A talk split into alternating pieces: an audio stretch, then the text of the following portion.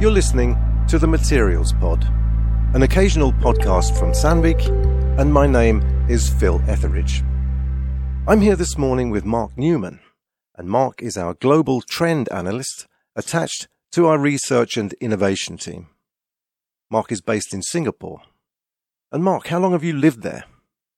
Uh, I first moved there in 1998, so I've been living in Singapore now for the last 20 years. Uh, originally, I moved there as an expatriate, working for Sandvik within the tube division. Um, but after that contract finished, I actually settled in Singapore and became a permanent resident. And you get sick of it being warm all the time, I guess? Yes, I do indeed. It's nice to be back in Sweden, where there's a metre and a half of snow on the ground. We're going to talk about an article which Mark has written, uh, which is published on our website, materials.sandvik, about renewable energy. And in the article, Mark, you refer to the International Energy Agency and their World Energy Outlook. Can you tell us a little bit about that? So the, the International Energy Agency is is an agency financed by the OECD, based in Paris, and, and every year in November they publish a report called the World Energy Outlook. It's a report based on a on a series of different scenarios which looks at what might happen in the energy industry forward to about 2040 in this particular case. Mm. It's split into various uh, different areas like coal, natural gas, oil, nuclear, and renewables. And uh, when we're going to talk about renewables, and these are all located within the power segment. Yes. Well, the, the Outlook looks at all of the different products that are used for manufacturing electricity, for example. And when you're talking about producing electricity, that's what, what's referred to as the traditional power applications. But oil, gas, and coal, for example, all have additional applications which are described as transformation, where they're used in industry, for example, making plastics, making chemicals. Um, coal, for example, is used for reducing iron ore in the steel industry, and so forth. So the two different sectors are transformation applications, which are not power related, and then power related applications, which are basically about heat and electricity generation. Okay, and that's what we're going to talk about today. Yes. Which energy options do we have in today's electricity mix? So the the backbone of energy production in the past, or power production in the past, electricity has always been coal. But but from the point of view of of renewable energy, coal is also the dirtiest fuel, which generates the most CO two. And since the striking of the Paris Agreement in 2015, there is now a, a consistent attempt by the world to reduce the amount of CO2 emissions and greenhouse gases in general, which means that the, the types of energy used in the future are more likely not to be based on the traditional fossil fuels as coal, gas, and oil. But you're seeing a, a bigger, a bigger range of renewable options being introduced, mm. certainly in, in the power segment. And I've understood from your article that, that things are changing kind of rapidly. And you described two main trends, which are what? Something that's happened which is quite surprising to a lot of people is the actual speed of the increase of renewable energy sources. In the past, the, the the backbone of energy production or power production in the past has been coal, coal fired power stations. That's been supplemented also by gas fired power stations. Um, contrary to what a lot of people believe, actually, oil is very rarely used for generating electricity these days. So the backbone has always been coal, as I mentioned, gas as a dispatchable source, but then you have nuclear energy and also a growing amount of renewable sources too. Um, if you want to go into detail about the renewable sources, the two sources that are having the most impact at the moment are wind turbines and solar photovoltaics. What do they call them? Sun cells? Oh, no, solar, solar cells. cells. Yes, solar cells based on silicon, basically. Hmm. So if we talk about heat and power, yes, um, how great the proportion of that comes from renewables globally? Okay, within the power segment, approximately 25% of the of the, the contribution comes from renewables. Okay, But- and, but- and renewables includes what do we what do we include in that? Um, traditionally, uh, renewable energy has come from mainly hydropower, which is uh, water dams and so forth, Mm. and from biomass, And biomass is what basically wood. for cooking. Yes, for cooking and heating. So a, a, a quite a large proportion of, of people around the world uh, they'll go out into into the bush and Indeed, that's what that's what that's what the. IEA refers to as traditional biomass. Okay. But there are more modern versions of biomass coming on in the future. And what sort of predictions do we get for biomass? It's unlikely biomass is likely to, to grow, but it's unlikely to grow within the traditional segment. You're likely to see more sophisticated methods of, of, of biomass, um, which means basically uh, extracting ethanol from from biological sources. You mentioned two main trends in your article. What can you say about those? The, the major, the first trend is is the major increase of the electrification of many applications, including heating and personal transport. But on on on the, on the other hand, you have a vast increase in the amount of renewable electricity generation. And this will continue to grow. Absolutely. From today, more than 50% of all new electricity capacity on the market anywhere comes from renewable sources. And those two renewable sources, the two major renewable sources, are actually wind turbines and solar photovoltaics. Oh, if we look at solar cells and wind turbines, how would you describe the difference between those two forms of energy generation? Okay, so the, the key thing is when you when you when you look at the overall production of electricity, you have different types of energy in the sense of base load energy production or baseload electricity production, and then peaking energy production, because the use of energy isn't consistent throughout the day. You get peaks and you get troughs in the whole production.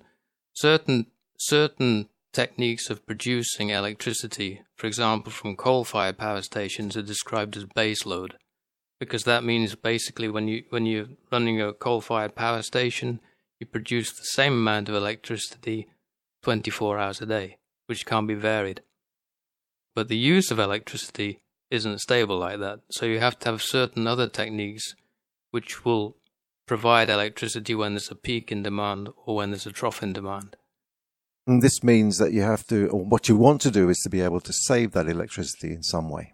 S- certainly in the case of renewables in terms of wind and solar they're dependent on the weather and the use of electricity isn't dependent on the other on the weather therefore um, Well, it- intermittent sources such as wind and solar have to be able to be stored So if we look at solar power generation or solar electricity generation and wind power, uh, how would you describe differences between those uh, uh, in, and also compared to other ways of, of producing electricity?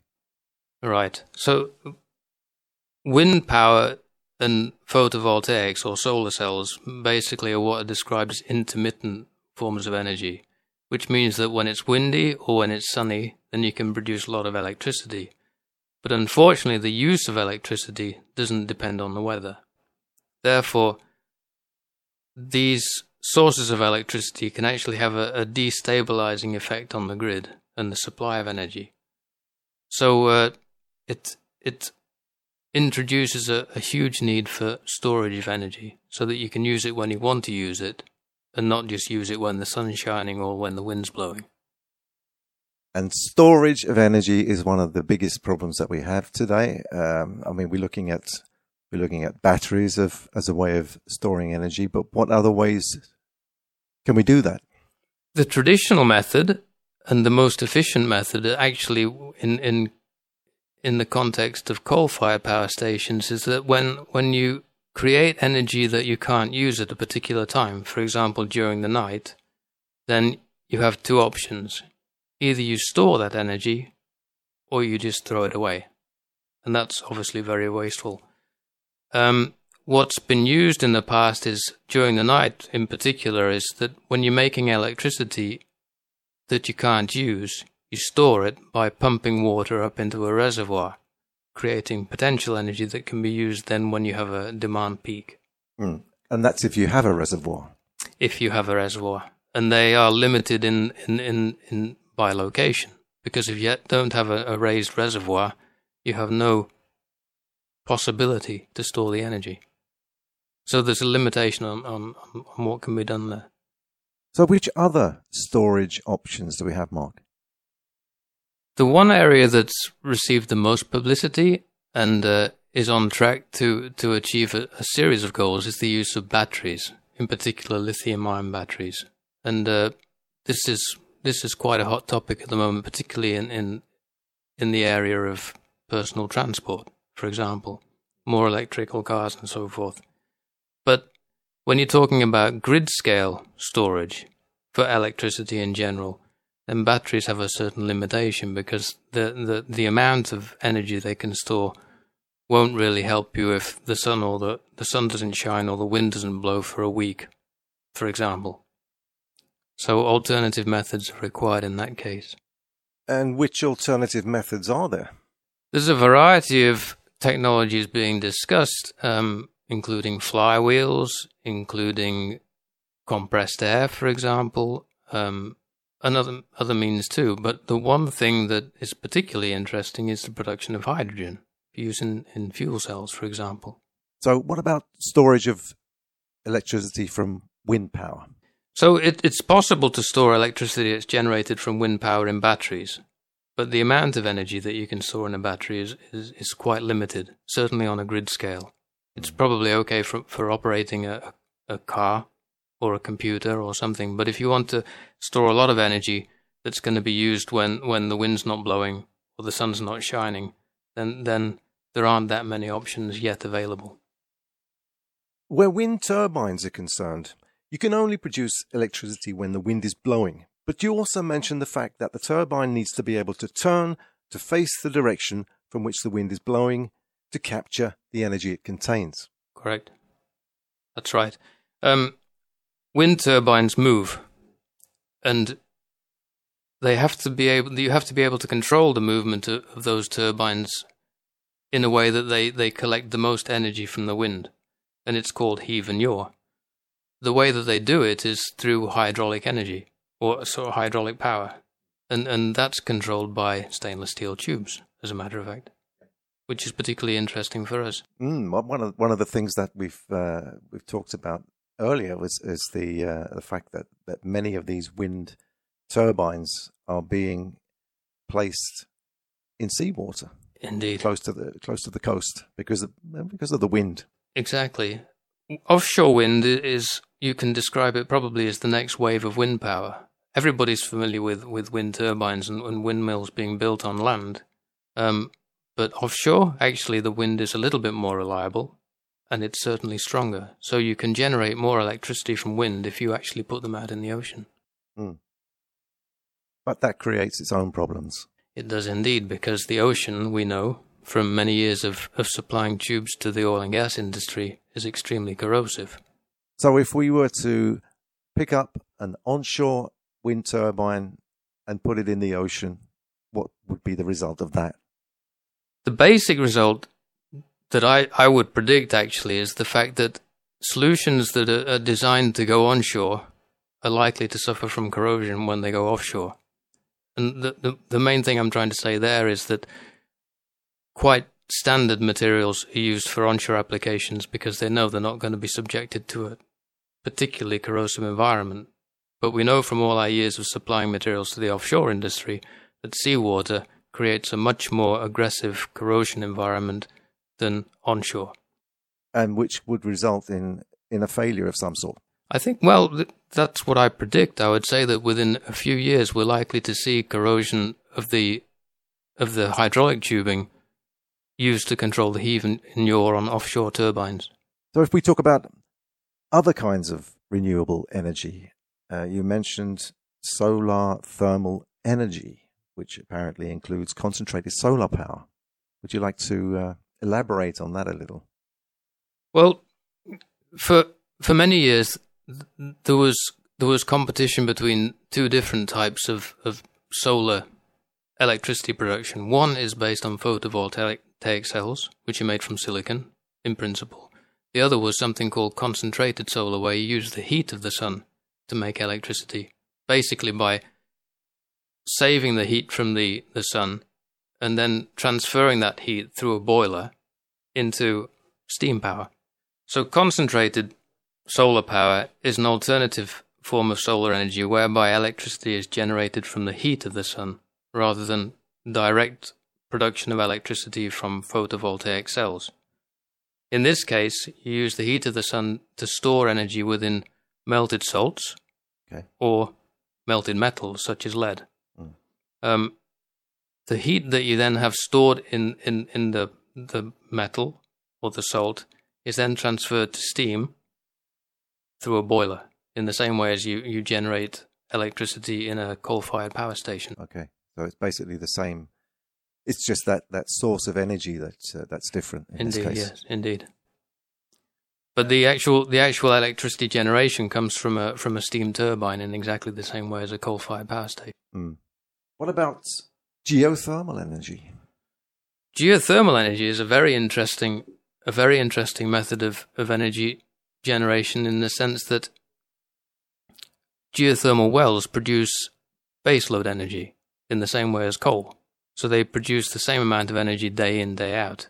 There's no intermittency as you have with wind turbines or, or photovoltaic cells, for example. Mm. Um, what's interesting about geothermal energy is the fact that the geothermal wells that you generate the energy from tend to be extremely corrosive. And also, the geothermal wells are centered in certain parts of the world. I know that uh, in in Iceland, for example, in Italy, in Indonesia, and various other places. Essentially, geothermal energy comes from volcanic heat, and that's only accessible in certain areas of the world. It's not something that you can build anywhere. So, um, places like the Philippines or Japan or New Zealand or Iceland, who have a very sort of volcanic environment. For example, in Asia, the, most of these um, geothermal plants are, are built around what's called the Ring of Fire, where you have edges of, of um, geological tectonic plates which are exposed to energy. So, how do you generate energy uh, from a geothermal well? Okay, so so basically, you drill a well into a into an aquifer that's already heated by volcanic energy. When you drill that well, then you can actually release steam that's present in, in, in the, the Earth's crust. And the steam can then be used to turn a turbine and then make electricity from the, from the steam turbine. You also mentioned biofuel as a segment uh, which is coming for the future. Yes. In contrast to traditional biomass, where people just burn wood basically to for cooking or for heat, modern biomass involves two basic technologies. The first is that you burn plant matter in adapted coal-fired power stations, either exclusively or through co firing with coal. Um, the second method is when you use biomass or plant matter to actually make ethanol that can then be used as a fuel. Mm. Basically, making ethanol is the same as making beer. So, to round this off, Mark, um, future materials needs for electricity production was the last paragraph in your in your article. Could you describe that a little? Yes. One of the largest uses of stainless steels in electricity generation in the past has been in the use of boiler tubing for coal fired power stations. But at its core, the Paris Agreement is about decarbonising electricity generation, which means we can expect to see fewer new coal fired power stations to be built in the future. Uh, okay, and decarbonising basically means reducing the amount of CO2 that's pumped out into the air. Absolutely. But what we see at the same time is that these renewable technologies will also face materials and corrosion challenges themselves. Yep, because of the environments that they are being used in. Absolutely. Well, thanks for coming along to chat, Mark. I'd like to encourage people to also read the article, which can be found on materials.sandvik under News and Media Features. Thank you.